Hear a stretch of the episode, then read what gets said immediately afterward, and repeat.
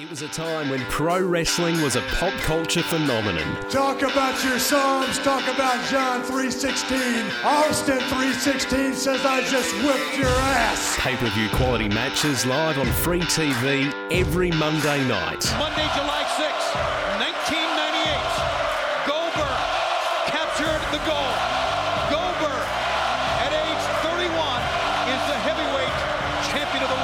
look back at the battle between WCW Monday Nitro and WWF Monday Night Raw. It's me, Austin! Oh, son of a bitch! What? It's me, Austin!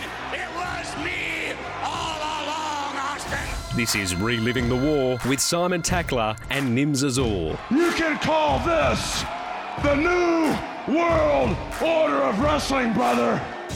Welcome everyone to the would you say season finale of 1996 here on Reliving the War, exclusive to the Grey Wolf Network.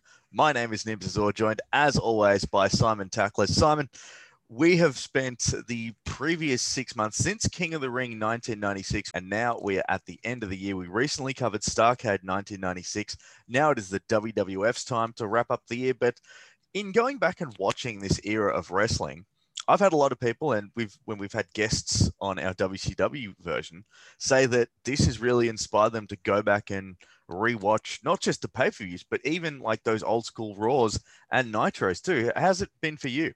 Yeah, I'm glad we've been able to inspire people to take this journey with us. And it's not just the two of us watching all this old wrestling on our own, trying to tell people how good it is. Yeah, other people are jumping on board. I think they can tell how much we're genuinely enjoying it. We're, you know, criticizing where we have to, but some of these shows are surprisingly good. And I think on the WWF side is where I'm most surprised because I, you know, growing up, I watched all these shows, but my memory is like the main events are good. You know, the Shawn Michaels matches are good. The big stuff is good. But overall, the 96 WWE shows have just been a lot of fun. Sometimes they're only two hours. And sure, you got to sit through the Smoking Gunns every month, but they usually end up being like these weird, fun shows. Meanwhile, on the when the while the shoe's on the other foot, the WCW shows, which you remember being as like these were so awesome, like well, how good was World War Three? When we watch it back with our eyes now, it's just like, wow, this wasn't that good of a pay per view. But but then again, you have things like Fall Brawl that stand out that just like, whoa, that was all right. Whereas on the WWF side, it's been the thing that saves a bad in your house is the runtime. Mm. Yeah, exactly. At the very least, you know it's only two hours, shorter than an episode of Raw is these days. So Yeah. it's wild. That's what is crazy. But we are here to talk about WWF in your house 12. It's time. And you think from the slogan, we did joke about this on our previous episode that it's time would obviously be a themed pay per view around Vader. We saw with Buried Alive that that was centered around The Undertaker. Mind Games was very much a mankind one. Prior to us doing this series, we had In Your House, Beware of Dog, which was set around the British Bulldog. So you can really sort of see it'd be safe bet to say, hey, it's time. It's probably set around Vader, right? Vader is Very nowhere so. to be seen on this show. And I've heard, I, I believe I've heard Bruce Pritchard dispute the fact that this was going to be centered around Vader. I feel like he's brushed it off as, oh, no, we just called it It's Time. How? You didn't. Mm. It was obviously meant to be Vader in some sort of featured match. Obviously, the main event, you'd you'd assume, but it's wild. Sometimes the amount of mental backflips that and gymnastics that he does on something to wrestle when he's getting when he's trying to rebut what is normally common sense is incredible. But let's get straight to the pay per view. It's WWF in your house. It's time. We've got the intro as we've been accustomed to the the World Wrestling Federation for over 50 years, the leader in sports entertainment, and then we've got a cool little package to build to the main event, which I thought was really really well done and that's another thing that we've noticed. Aside from maybe international incident, the WWF, which didn't have anything, the WWF's video packages have been absolute A plus. Oh, absolutely. Comparing it to the last show we watched, which was Starcade, the granddaddy of them all, match of the decade, match of the century, WCW's flagship event. This is in your house, it's time, and it's got a better intro video. Um, it doesn't have the typical voiceover of Todd Pettingill or that guy whose name we always forget, who's really epic. This one's voiced over by a Bret Hart promo, and it's really good. And I think we mentioned in the Survivor Series episode, Bret Hart cut a really good promo there. Bret was really good at a certain type of realistic interview, and he helped give this some like gravitas and like make you care about his main event match. Also in highlights packages, Sid looks like an absolute powerhouse. They really do build up the Bret is the technical masterpiece. He's beaten everyone, whereas Sid is just raw power. Because when you look on paper, Bret versus Sid as a main event, you just think car wreck all over it. But they actually put enough salt and pepper on that steak to make you think this could be very, very good. And we start off with excited Vince, as per usual, to welcome us to Florida. Welcome everyone to the World Wrestling Federation, and we get straight into our match. The opening match, which is Leif Cassidy. In case you don't remember who Leif Cassidy is, that is the now Al Snow. He was a member of the New Rockers with Marty Jannetty up against Flash Funk, aka Too Cold Scorpio. And I gotta say, Vince is just completely pumped not only at Flash Funk, but at the pyro of Flash Funk. He's yelling at the commentary table and he's telling everyone, you guys need to loosen up, loosen up and dance. And it actually does a camera cut to Vince at the table, standing up and dancing. This is two months in a row we've seen Vince McMahon dancing at the commentary desk, and it's always fun. Vince dancing is great um, through history. Anytime he busts out the moves, it's you know gifable and it's going to live on forever. This was this was interesting on the intro. I've never really thought about this before, but you know, we normally think of guys with weird gimmicks as sort of being punished or they're being misused. But look at how enthusiastic Vince McMahon is about Flash Funk. He thought this was a good idea. He thought it would work. Him giving Too Cold Scorpio this gimmick wasn't a bad thing. He didn't bring him in as just Too Cold Scorpio guy who can do a flip. He thought I'm going to give him pyro and girls dancing and a fun name. Like at the time, this was like a, meant to be a big thing, and Flash Funk could have been one of those you know characters we remember, like you know Koko B. Ware or like yeah. a bushwhacker or something. But obviously, the time for that had passed by '96. But Vince McMahon giving him this gimmick wasn't like a bad thing. Vince really would have thought this could work. Look at how much he loved it. I actually shocked. I didn't actually because I think with the passing of time, I thought to myself like, "Oh man, another one ruined by Vince." But they really put a lot of eggs in the Flash Funk Too Cold Scorpio basket yeah. because he gets the huge intro. Like it takes forever. He, the crowd is singing along. He's got the funkettes. He's got Vince's blessing. And the only thing that that kept distracting me was like, how could he wrestle in that incredibly weird outfit that he had on with the with the weird moon boot kind of thing too? He looked like he's something like if you said to someone in 1970, hey, what do you think someone from outer space would look like? That's what he's wearing. But it starts the match starts off with what I thought was really weird, but a chain wrestling uh, sequence, considering the fact that Flash Funk is known as such a high flyer to see him, and by no means is this a shot, but it's he can actually chain wrestle pretty well, and putting him in with Al Snow was probably a good move. Yeah, Flash Funk or Too Cold Scorpio, he sort of goes under the radar. He had a run in WCW and ECW, and even here as Flash Funk. He was a good wrestler, like a good all round guy. And I think we've mentioned before, like in the Savio Vega era of matches that we watched a few months ago, these guys were considered sort of technical high flyers at the time, even though they're both pretty big. But yeah, you sort of don't think that Al Snow is much of a high flyer, and you don't think that Too Cold Scorpio is much of a technical wrestler. But they get to do a lot of cool stuff together in this match. Like for its time, this was pretty good. And considering the fact that Al Snow is basically a jobber, he also gets a fair bit of offense in as well. There's a belly to belly over the top rope that he does too, followed by a plancha, and then it all spills to the outside. It's actually quite action filled. He even gets to a sky high as well. So for a guy that's essentially a jobber, and as the the the, the rib always goes, like you were the Marty Jannetty in a tag team with Marty Jannetty. it, it's actually a very competitive, a very competitive match, and it, as much as I'd love to pay it out and say, "Oh, Al Snow's useless," him and Flash Funk have a solid opener.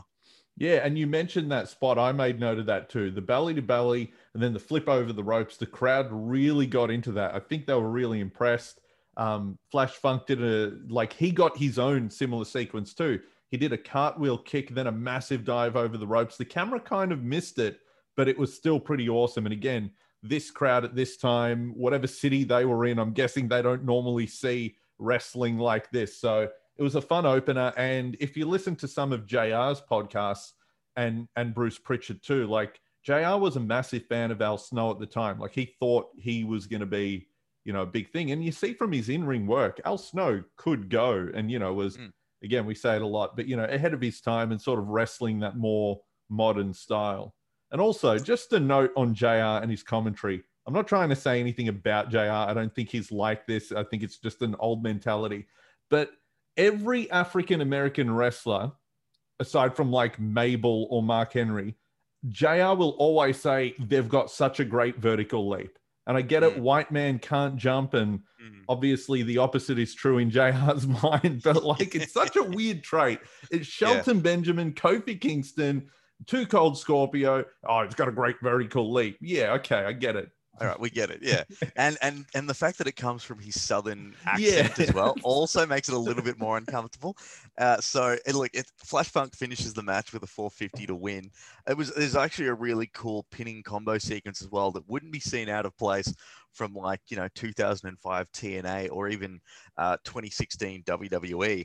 But it's a really really good match. And yes, we are saying Al Snow and Two Cold Scorpio had a barn burner. We're not telling you it's match of the year, but it's a really good way to open up. And what followed up by that, there's an ad for the Royal Rumble, which is the next pay per view, but it's actually for the home video release in March. Did you find that strange? I was wondering that too. So were we maybe not watching a pay per view version of the event? They might have uploaded the home video version to the network. That was the only the Coliseum sort of logic. video version, maybe. Yeah, yeah, because we're watching it not as it was live, but as it would have been released on video a couple of months later. So the home release for the Royal Rumble makes sense, but it was just weird. Yeah, like normally I, I, we don't get that. I yeah, and, and and also because every other little intro we've seen, like you know when they did the tease for SummerSlam with the Olympics, yeah, that was for the next pay per view. Like, but this was just like, oh yeah, get the home video. It just seemed really strange. It was something that an oddity maybe, but yeah, I never thought that it could be the Coliseum video release. Also, so, JR said join over 30 superstars for the Royal Rumble. I was like, there weren't more than 30 people in 30... the 97 Rumble. exactly. And we're going to do a deep dive of the 1997 Rumble as well because it's a very unique one. It's probably one of the only times you'll ever see non WWF contracted wrestlers in the WWF. But uh, our next match is then Owen Hart and the British Bulldog taking on fake. Uh, fake Diesel and fake Razor Ramon. And the funny thing too is JR, JR trying to, to he obviously knows why the fans don't like Razor Ramon and fake Diesel here, but in his kayfabe mind, like I don't know why do they like these guys? They're younger, they're fresher, they're all of this stuff. But uh, yeah, it's so odd. But there's also a Kevin Kelly pre-match with Owen and Bulldog, and they also tease a bit of a Stone Cold program because they show a clip from Superstars earlier that day. Well, earlier that day, so to speak. Yeah, and and I made note of this because I didn't realize that I, obviously we saw Austin and Bret wrestle at Survivor Series, but I didn't realize the plants, like the seeds were planted for the um, Hart Foundation reunion so early. Like Austin mm. feuding with Bulldog sort of continues that. I really didn't realize they were doing that in December, you know? Yeah, it always seemed to me like in retrospect, I always thought I was always under the impression, or at least the way I remembered it, was that one day Bret comes out on Raw and says, "The family's divided. We need to come together." But you don't you don't think that there is a seed yeah. uh, leading up to it. As you said, in December, you just sort of think, "Oh yeah, roughly around September in '97." Bret comes out and goes, "No, come on, unify." Yeah. So it, it is interesting to see when you when we watch it back. Now, the, the another interesting one too is in terms of i know that the crowd is very much like we we don't buy what you're what you're selling here wwf but i was actually really impressed at how well the new Diesel has the quickness and the agility, especially since we just recently watched an outsiders match. But you forget that Glenn Jacobs, now Kane, can go. Yeah, like it's it's kind of funny that people like crap on Isaac Yankem and fake Diesel, but Kane, like from the second Kane showed showed up, everyone was like, "Oh my god, he's so athletic and what a great wrestler." No one was paying attention to these matches, but you see it here. Like Glenn Jacobs was great, especially in his physical peak here. Like what a beast! He was fast, strong, looked awesome, but just the wrong gimmick. And like Paul, what's his name? Rick Bognar Rick Bognar, yeah. he just like him being Razor, but having no hair on his chest and being a bit flabby. It's like really. Although I got to say, he impressed me too. At one point, I thought he was going to hit the fall away slam. Of course, you know Razor's one of his signature moves, but he does it as a pump handle fall away slam. I've only ever seen Goldberg do that. I didn't realize anyone else did it. So okay, Rick Bognar, you did that. That was kind of cool. I've actually got written in my notes Diesel with the quickness and agility that Nash would only dream of. um, another weird bit in this match was you had a couple of uh, AAA wrestlers walk out, which see which plants the seed for their appearance in the Royal Rumble. Hmm. First off, I can't remember what their names was. I've just got AAA wrestlers walk out, and JR and the commentary team did give them their dues and explain who they were, but I just couldn't get my head around it. And it was a very strange run in, run in, if you want to call it that, because they literally walk out. One of them takes his shirt off, and then they just walk back. Yeah, and that was it. And That's it was it. like, what was that? I think they were going sort of for the like realistic. They did it. They were like, oh, they're invading. You know, sort of like they when they did that weird ECW uh, thing Yeah, a few months ago Games. too. Yeah, it's like WWE was you know playing around with the shoot stuff, but they didn't commit to it till you know the Attitude Era kicked off. I've got written down here too Rick Bognar and Bulldog. Razor's just trying to do his best here. Like, Yeah, I, I think I think you're right too. There's a lot more hate delivered towards Rick Bognar than there is towards Glenn Jacobs as fake Diesel because because at least with with the fake Diesel you can go well this one's a more athletic Diesel. He's more he's speedier. He's a bit more powerful. He's got the same power of Kevin Nash. Hmm. So there are things that can add to well he's a bit better. He's a better version of Diesel. Whereas Scott Hall just outclasses Rick Bognar in every, every department. Every department. There is nothing that Rick Bognar does better. And because Scott Hall's got that natural sort of hey yo Chico look, when Rick Bognar tries to do it, it just looks so bad. It But, really like- looks like cosplay. Like I know that's the generic thing, but it looks like a guy dressed up as him for for Halloween. And the funny thing is too, you're not that far off the truth because it literally is. Hmm. Um, so Great things- business- ending sequence though. I will say the like last one minute of this match, especially the actual ending, was Mm. very very cool. Yeah. Um, Um, did, did you want to quickly touch on uh, Austin's massive little bit of Oh, interference yes. because the crowd just is insane for Stone Cold Steve Austin, and he just does a run in. He's got the look down pat, the blue jeans, and just the vest, and he comes out and he the crowd goes ballistic for him. Yeah, and he attacks Bulldog. Like it, it again, it's like was that something they were going to go for? But no, it was just part of the bigger plan. Because at all of the big pay per views, he's essentially feuding with the Hart Foundation all the way to the end of '97, pretty much. Um, this was cool. I don't remember it. Like I don't remember. I'm pretty sure I've never seen this pay per view in my life until I watched it. So I didn't realize this was like a missing part of the Austin Hart story. I've got written down here. Austin looks like a badass, uh, and there's there's another um there's another bit that I've written down where it's Bulldog versus Austin on the outside. So as you said, continues that little feud. But yeah, let's get back to the finish. I, I do want to quickly mention there is a Diesel sucks chant, and Jr. is absolutely losing his mind because he's like, why are they chanting Diesel sucks? This is a better Diesel. But uh, there is a fantastic finishing sequence here. So Razor puts Bulldog in the Razor's edge, and then Owen takes him out, Yeah, which is so cool. because Bulldog has his head in between Razor's legs, like he's about to be power bombed. Owen runs and spin kicks Razor, which leads to him tipping over and Bulldog rolling over into a jackknife cover. And I just thought, man, those guys were so good. Bulldog and Owen were awesome. Like, what a great ending. I even wrote down here it's great wrestling, but it's ruined by watching Aldi versions of Diesel and Raider. So it's so strange. Yeah, And we've got Razor Ramon at home, but it's not the real one, you know. not the real one. Stone Cold has a bit of a post-match beatdown, attacking Bulldog as well. The way that Bulldog sells it, it's it's almost like Austin removed one of his organs. Like Stomps a mud uh, hole in him. Yeah, and uh, it just goes to show that Austin Austin doesn't wrestle on this card as well. We should Hmm. point out that Austin is not in any matches, but he's still such a focal point. I think you can see the winds of change where people are like, hang on a second, maybe we're onto this Stone Cold dude, which is kind of cool. Then we get the Nation of Domination on AOL, like that little spot, and I forget the Crush. That's right, that Crush. Uh, formerly of Demolition, the Surfer Dude Crush is now in the Nation of Domination, and they're all on AOL, and it just looks so out of place. Yeah, Hawaiian Crush in the Nation of Domination. Like that was their big reasoning why he could fit into the group. They're like, he's Hawaiian. Well, not really, not like, No, not know, real. not real. He, And he, had like have a spent- weird thing on his head at this time, like between Hawaiian Crush and after, like, yeah, whatever it is, this era, like he had like a painting on his head. I Mm. never knew what was going on there.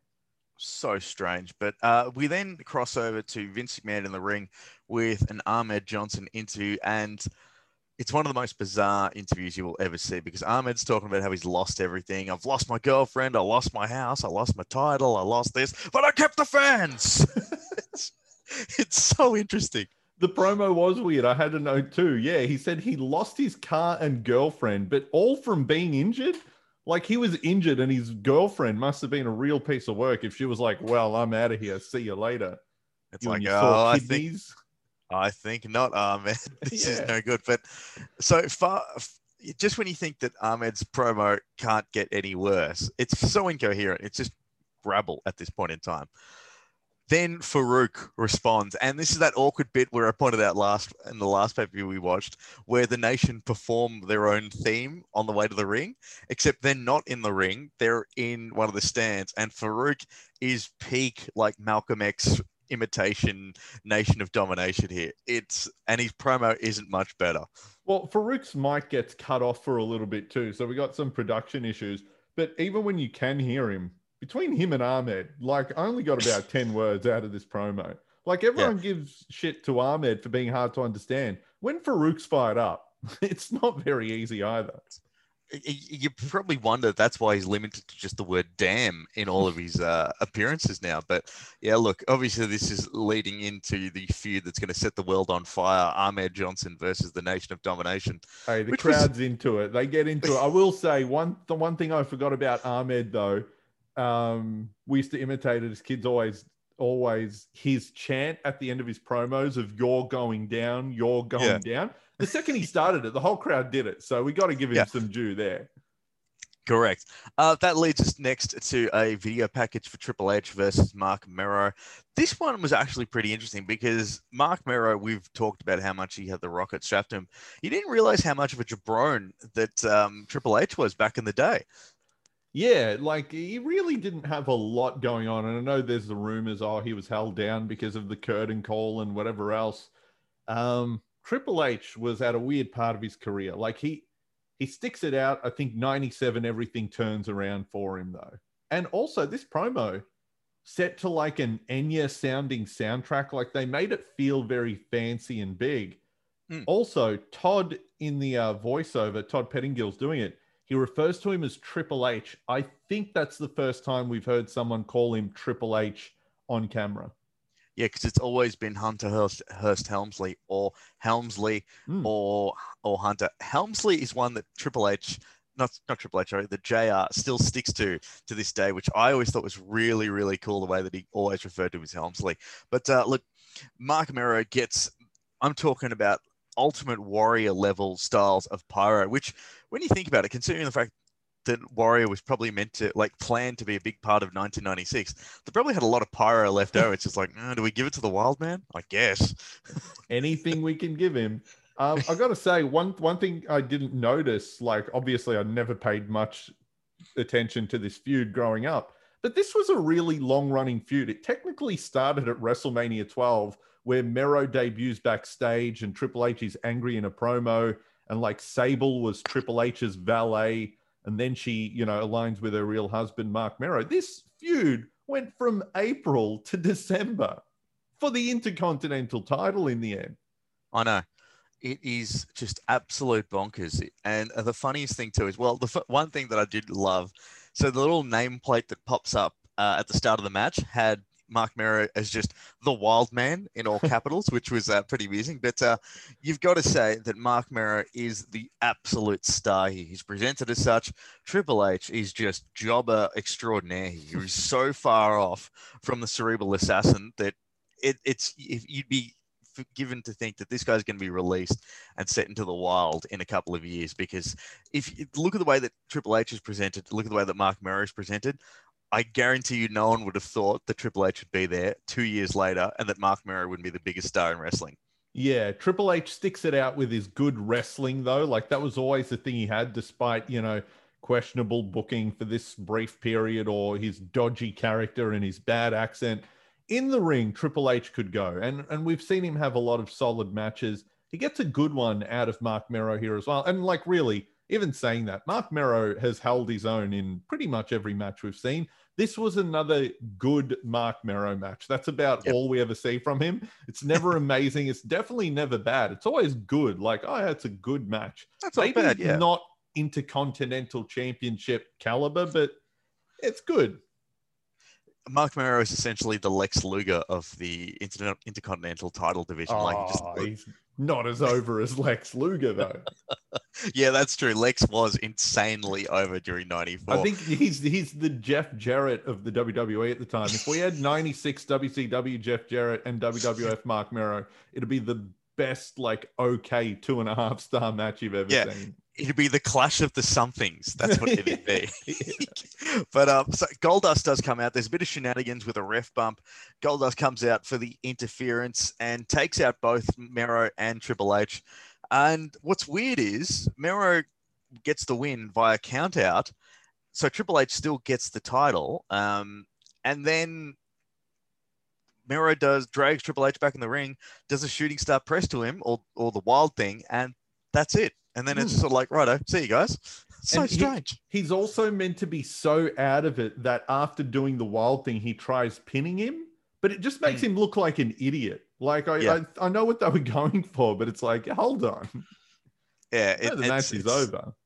It's such a strange match, but yeah, um, a, a win by count out, and that leads us to our next match. But before we do that, we get a Psycho Sid promo and a recap of an appearance that he had earlier that day at like a Florida water park or something. I think it was. I forgot about these WWE pre-tapes that they do. Like, for example, the time when we had the Godwins go on a tour around like the metro system, Hmm. in, in in wherever city they were at the time. But so the premise behind this is Psycho Sid has done an appearance at a water park and was attacked by Shawn Michaels, or was it Shawn Michaels that attacked him? I think Shawn attacks him. He's trying to get revenge for the Survivor Series. Yeah, so Shawn attacks him, but then somehow Bret Hart gets involved by trying to st- like get rid of Shawn, and then in the best line ever, it's like, oh, and you tu- and then Bret made a big mistake by turning his back on Psycho Sid, because then Sid out of nowhere just attacks him from behind at the water Yeah. park.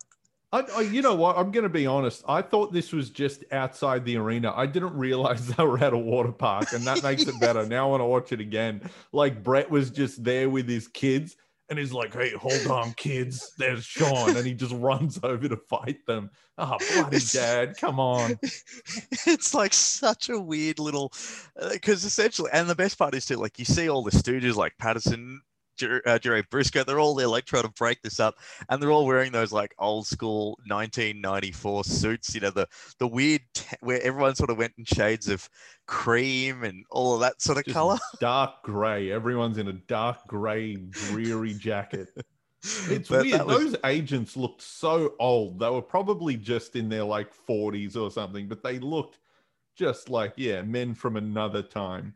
Which is so strange because like so what's and we're, we're veering off just a little bit here but i feel like now's a good time to bring this up when you see agents back then like jerry brisco and pat patterson and you know uh, michael p.s. hayes and stuff like that they look incredibly old but you're right they're probably like you know 39 40 mm. whereas now when you see agents like for example uh, adam pearce or Jamie Hurricane, Noble. yeah, yeah Jamie Noble, they're well into like their 40s, hmm. yet they look as good as they did in their 20s, which is yep. so it's such an odd little thing. Uh, speaking of odd little things, Sid was wearing his tiny backwards hat again in this promo. He's, he had the white little hat at the back of his head. I need like an action figure of promo Sid from 96 with the little hat just attached to his head. It's so good it's almost it's to the level of when Toni Storm used to wear that little top hat. That's oh how God. ridiculous it looks. That's I how ridiculous it looks. She stole the idea from Sid. He was the original Tony hat wrestler. But yeah. I'm still not over 96 Sid. Like the, the it, just the reaction and the energy from this promo. 96 Sid is like 96 Lex Luger. Don't mm. really know why, but it was awesome. You had to be there, I guess yeah, you certainly had to live through it. That's all I can say. Uh, we get next. Our next match is the Undertaker taking on the Executioner.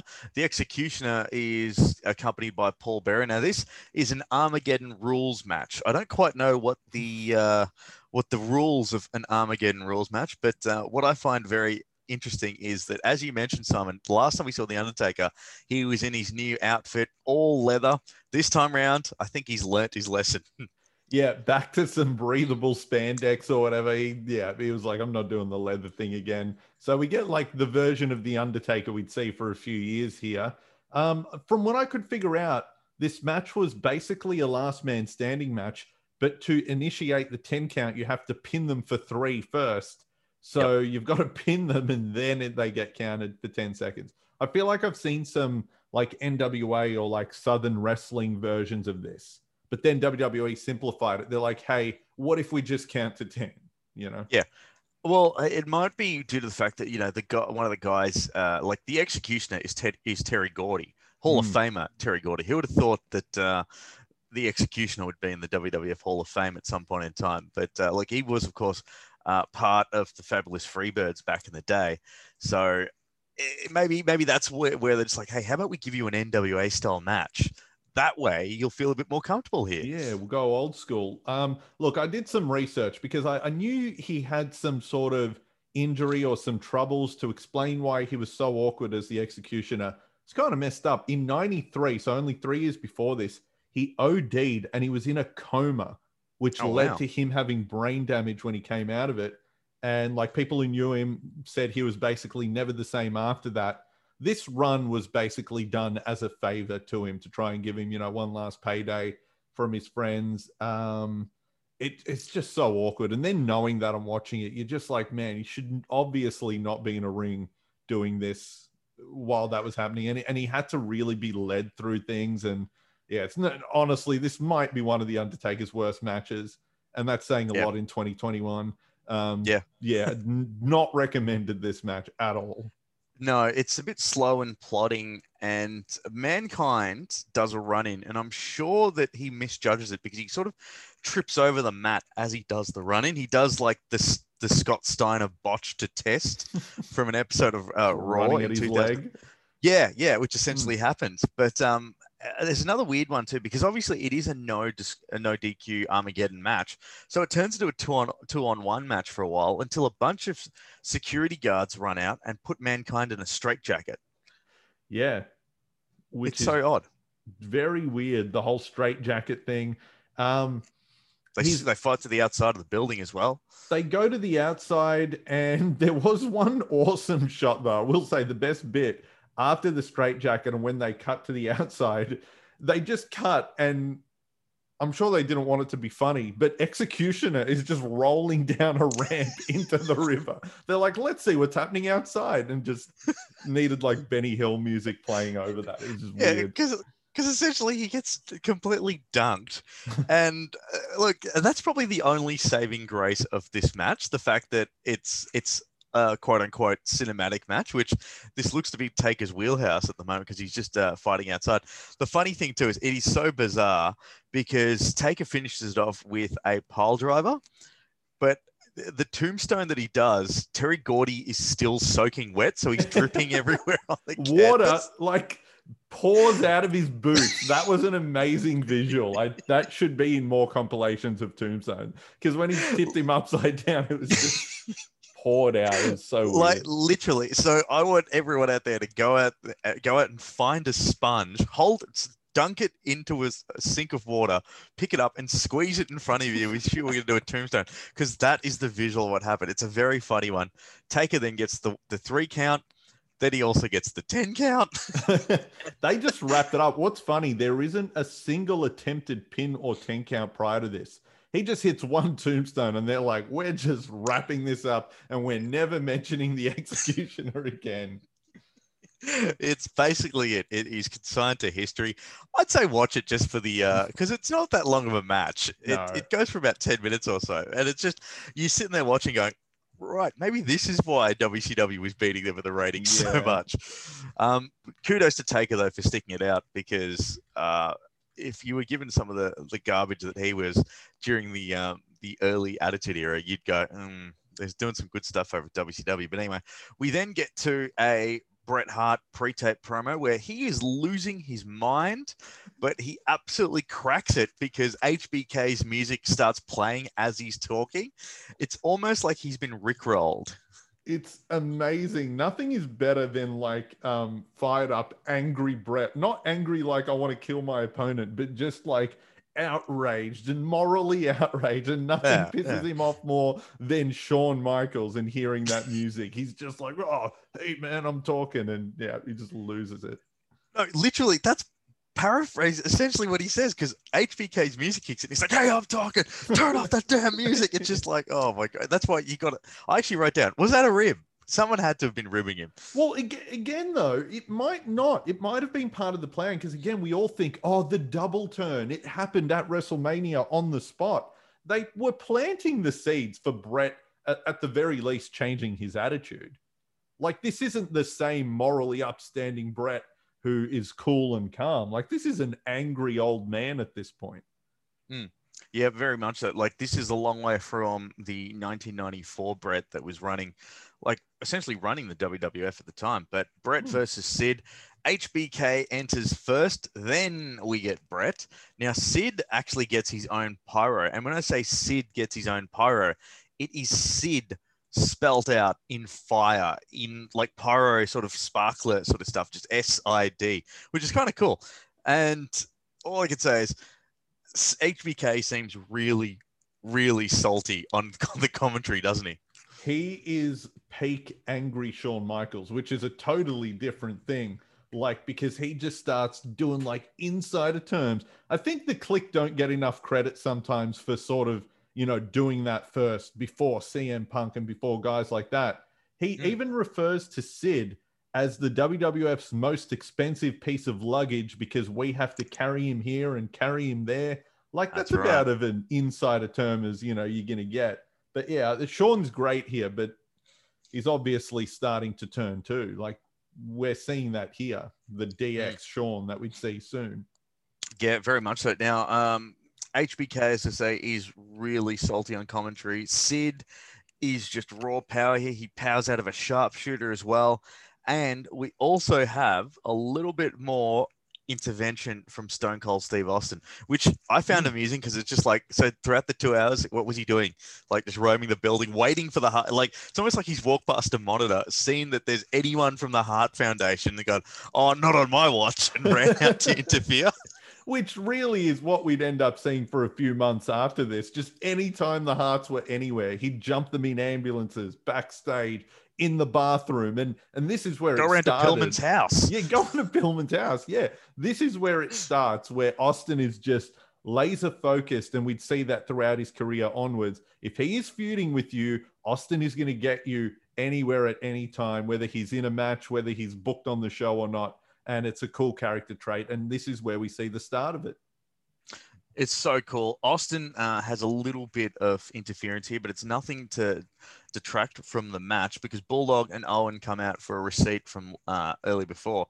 As I said, Sid has got some epic power moves. He sort of um, and Bret while a lot of people like to say how Bret and Shawn are, you know, quote unquote small guys, they're still pretty buff Hmm. and pretty big. Like it's it's in no way like Shawn's throwing him around like he's Rey Mysterio, but he is towering over him and overpowering uh, Bret here.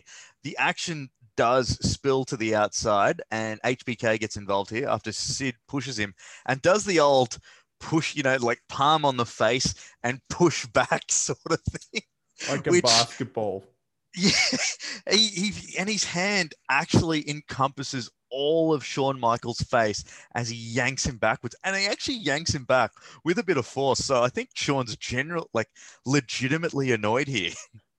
Yeah, it, th- that was good. Like they set up some interference at the end, but it was good. I think having Shawn on commentary helped this match. I really think, in terms of just in ring, this isn't as good as Shawn Michaels and Sid from Survivor Series.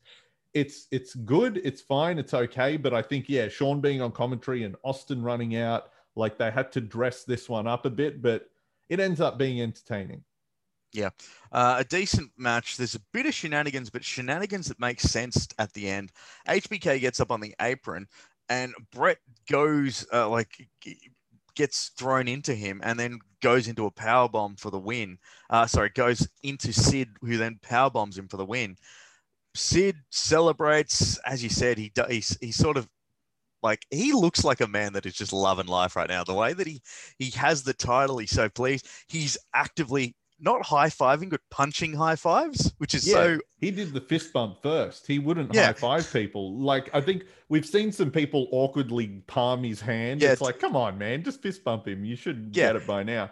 But it's And weird it's- that he was a heel, but he would always do this. He loved the crowd.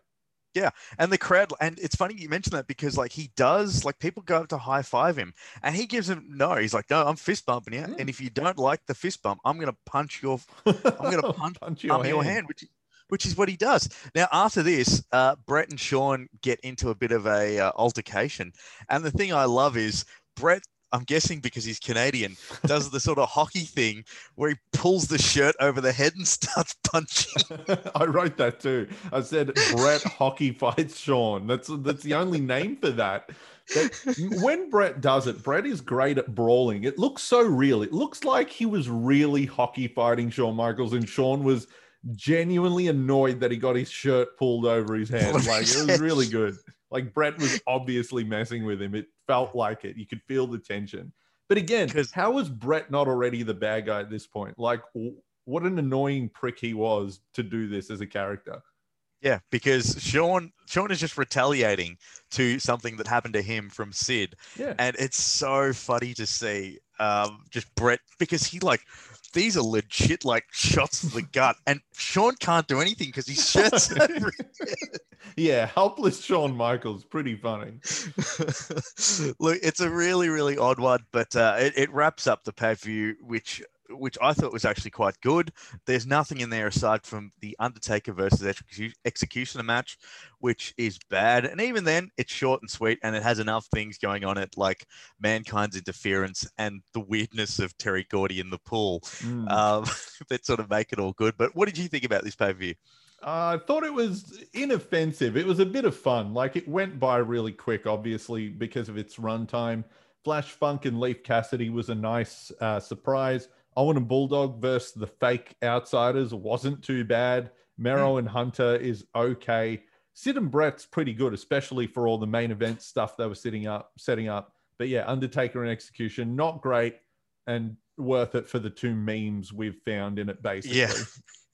Very much so. But look, as we put a bow on 1996 and 1997, let's look back at uh, those pay per views. Now, for the WWF side, what did you think out of the run that we've covered? So, from King of the Ring, International Incident, SummerSlam, Mind Games, Buried Alive, Survivor Series, and It's Time, which what's the one that sort of stood out to you as like, okay, this is the out of all the ones that we've watched, this one stands out as the best. Survivor Series was pretty good, especially those two main events. Um, Austin and Bret, Shawn and Sid are both excellent.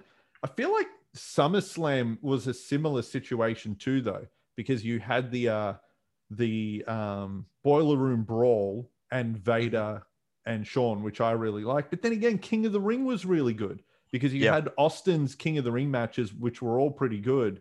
You had uh, Taker and Mankind for the first time, which was really good. First time, man. And then you had Shawn and Bulldog. I reckon King of the Ring 96 might be WWE's best pay per view that we've watched in this run.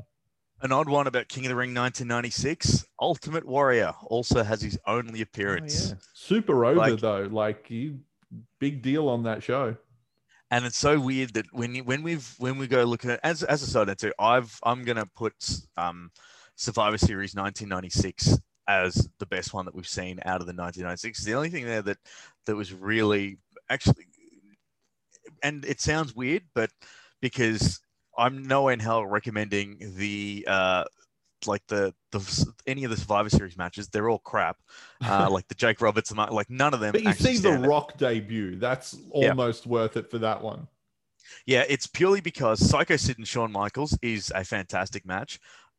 Bret and Shawn worth the price of admission, and Undertaker versus Mankind with uh, Paul Bearer in the shark cage is awesome, and you get to see the Rock's debut. So all that stuff sort of made that good for me. But like, it's so weird that when we started, uh, you look at King of the Ring '96, and you've got guys like Austin's almost an afterthought. Bret's not even a part of that show. Whereas towards the end of the year, Shawn, Mi- this is the only pay per view that Shawn Michaels doesn't wrestle on. Uh, when he's really been carrying all of WWF for the past six months, and uh, we sort of see the rise of Austin. It's almost like now they've they've gone, oh yeah, we did make the right decision and put King of the Ring on him. Yeah, I think Austin by the end of the year, it feels like after King of the Ring, they're not really sure, but the Survivor Series match with Bret is the turning point for Austin, and that's it. There's no looking back now. Austin through 97 basically obviously steals the show.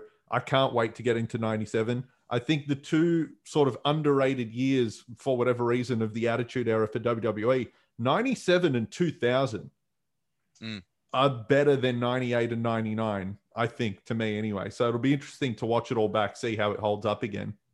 2000 for me is still the absolute peak, and the, I, and I think it's also because it's the it's the sort of era that I was in. That's the first sort of year I was on the internet as a fan, Yeah. you know, out on forums and checking out uh, and having those discussions. I remember, uh, I don't know if, if you can remember this, but do you remember there was rumors that The Rock might go to WCW back in the day. No, I don't remember that. Oh man, like it was just such a cool time Yep. because uh because you had the Radicalz, but you know that's something that we will get to eventually down the road In a few in- years. in a couple of years time for reliving the war. But uh, next up, we have got two bumper pay per views, uh, two iconic pay per views, because we're going to cover Souled Out 1997, which is the first NWO, first and only NWO pay per view. I am dreading watching that. I'm really annoyed that we have to watch that show back in full, but I'll do my best. I remember hating it when I watched it a few years ago. I just remember uh, thinking this was pretty cool. I actually remember when I first watched it because I watched it on VHS. Uh, I actually got that tape traded. That's how Wow. old that was. Uh, a someone on the forums of WWF.com, uh, WWFdownunder.com. I put my twenty dollars into an envelope, sent it to some dude in Burwood or wherever, and he sent me back a couple of VHS tapes. And I remember watching it, and at first thinking that he sent me a dud copy because at first it's all in black and white. I'm like, what is going on here? So, and they're all on garbage trucks. I'm like, what? This makes zero sense. But yeah, it's something, it's a sight to be behold. We'll cover that. And we've also got a massive reliving the war first, a watch along of the 1997 Royal Rumble from the Alamodome in San Antonio, Texas. It is going to be fantastic. We'll do that. Look for that coming up on your feed. We'll re enlist Owen and our buddy Neil for that one as well. But yeah, it's been 96 great year for WCW and for WWF. Yeah, if we, let's let's give some quick year-end awards. So pay-per-view of the year for WWE, you're going Survivor Series. Going I've Survivor gone Series. SummerSlam. For WCW, I'd probably go maybe Fall Brawl. Yep, I was just about to say the that same thing. That was the one that stood out the most. I think that was very good. It felt like a good show. Honorable mention, I reckon, would have to go to Halloween Havoc, uh, Hogan versus Macho Man, because that that that was a rather epic sort of. Uh, it was the only time where Hogan had someone on his level to challenge him. in terms of a big star. Yeah. Yeah, And we also yeah. had the Outsiders versus Halloween, uh, Harlem Heat, one of my favorite Harlem Heat. matches. Yeah, which was a really cool one too. And yeah, aside from that, I look all of the WCW pay per views. Uh, they've been good. World Hmm. War Three was abysmal. But they all had enough in them, as we've said constantly, to leave you wanting more. But okay, who are you going to go for MVP of WCW in 1996? it's a tough one. I think in ring, maybe he didn't have the best match every show, but I think Dean Malenko, just the consistency of how good his matches are, how over he was, because it's not that thing where he's good in the ring, but he, you know, the crowd doesn't react. Like the crowd was into all of his matches. Dean Malenko might be one of the MVPs. I'll just say it's him on pay per view. You couldn't go wrong with the Dean Malenko match in '96. I was going to say I was actually going to suggest like um, Ric Flair, but Ric Flair wasn't throughout all the paper. Like he got injured. Mm. Um, I was then going to say Diamond Dallas Page, but at the start of the run, so at Bash of the Beach and Hog Wild, no one could give two hoots that DDP was wrestling. So he goes out there. I was going to say Hollywood Hogan, but he just shows up and basically has the main event, and that's it and all of his matches aren't really that good to be quite honest, but they're like they're there for the spectacle. But when you mentioned Dean Malenko, you basically hit the nail on the head because you got to remember at Bash at the Beach, he got a good match at a Disco Inferno. Mm. Like Disco Inferno had a really good match with Dean Malenko. And you're right, every pay-per-view that Malenko is on, he's had a fantastic match. Yeah, I think he's the man for WCW. I think for the WWE, it's got to be Shawn Michaels in '96 in Yeah, terms no of the pay per views. Like, it's unbelievable. Even when Shawn's not wrestling in It's Time, he's still a focal point and a big. Uh, he moves the story along.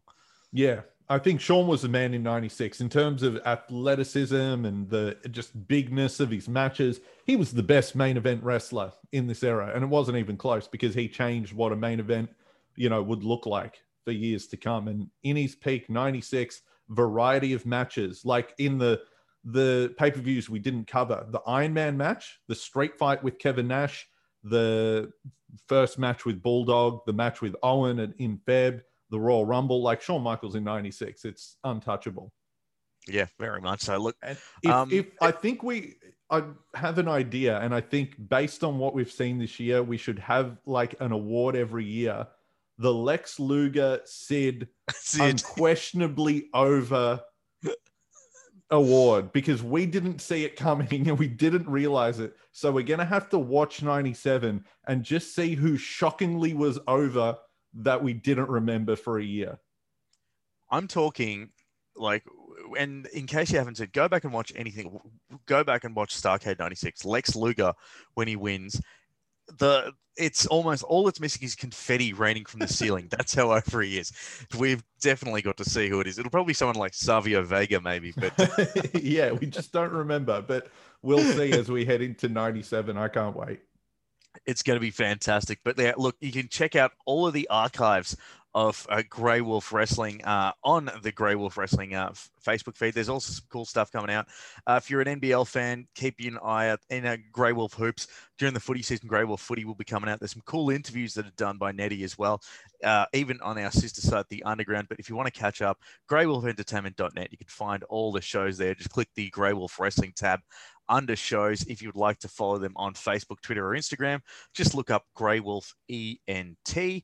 But it is going to be fantastic. We're going to kick off 1997, the year where everything starts bubbling for the WWF. I cannot wait. Same with WCW. It's peak Monday Night Wars, a full year of it. We can't wait for that one. If you want to follow Simon, you can do so on Twitter at Simon Tackler. You could follow me at Doc Nims, but uh, on Twitter. And Simon, we've got an absolute treat coming up for us. I know you're not looking forward to NWO Souled Out, but hey, it's going to be fun. It's going to be something. but yeah, keep your eyes out there. Plus the Royal Rumble watch along that'll be coming pretty soon. Uh, we'll catch you next time here on another big edition of Reliving the War.